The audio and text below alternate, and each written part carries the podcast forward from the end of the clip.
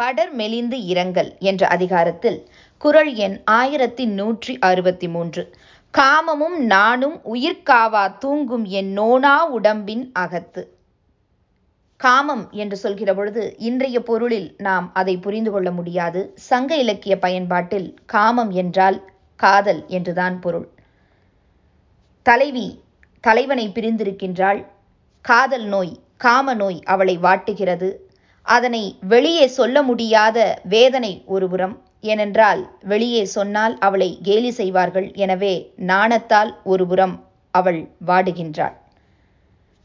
உயிரை காவிடி தண்டாக வள்ளுவர் உருவகப்படுத்தி அதன் ஒரு தலையில் காமமும் மறுதலையில் வெட்கமும் சுமைகளாக அந்த தலைவியை அழுத்துகின்றது. அதன் காரணமாக அவள் உயிர் வாடுகின்றது என்று எழுதுகிறார்.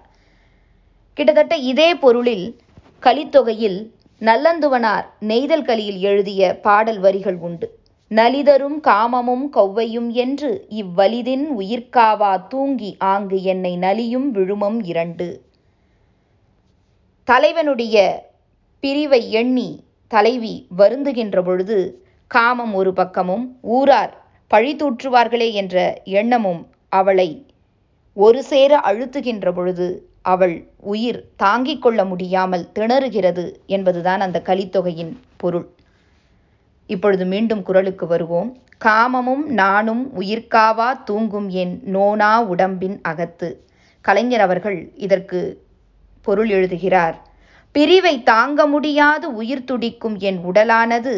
ஒருபுறம் காதல் நோயும் மறுபுறம் அதனை வெளியிட முடியாத நாணமும் கொண்டு காவடி போல விளங்குகின்றது.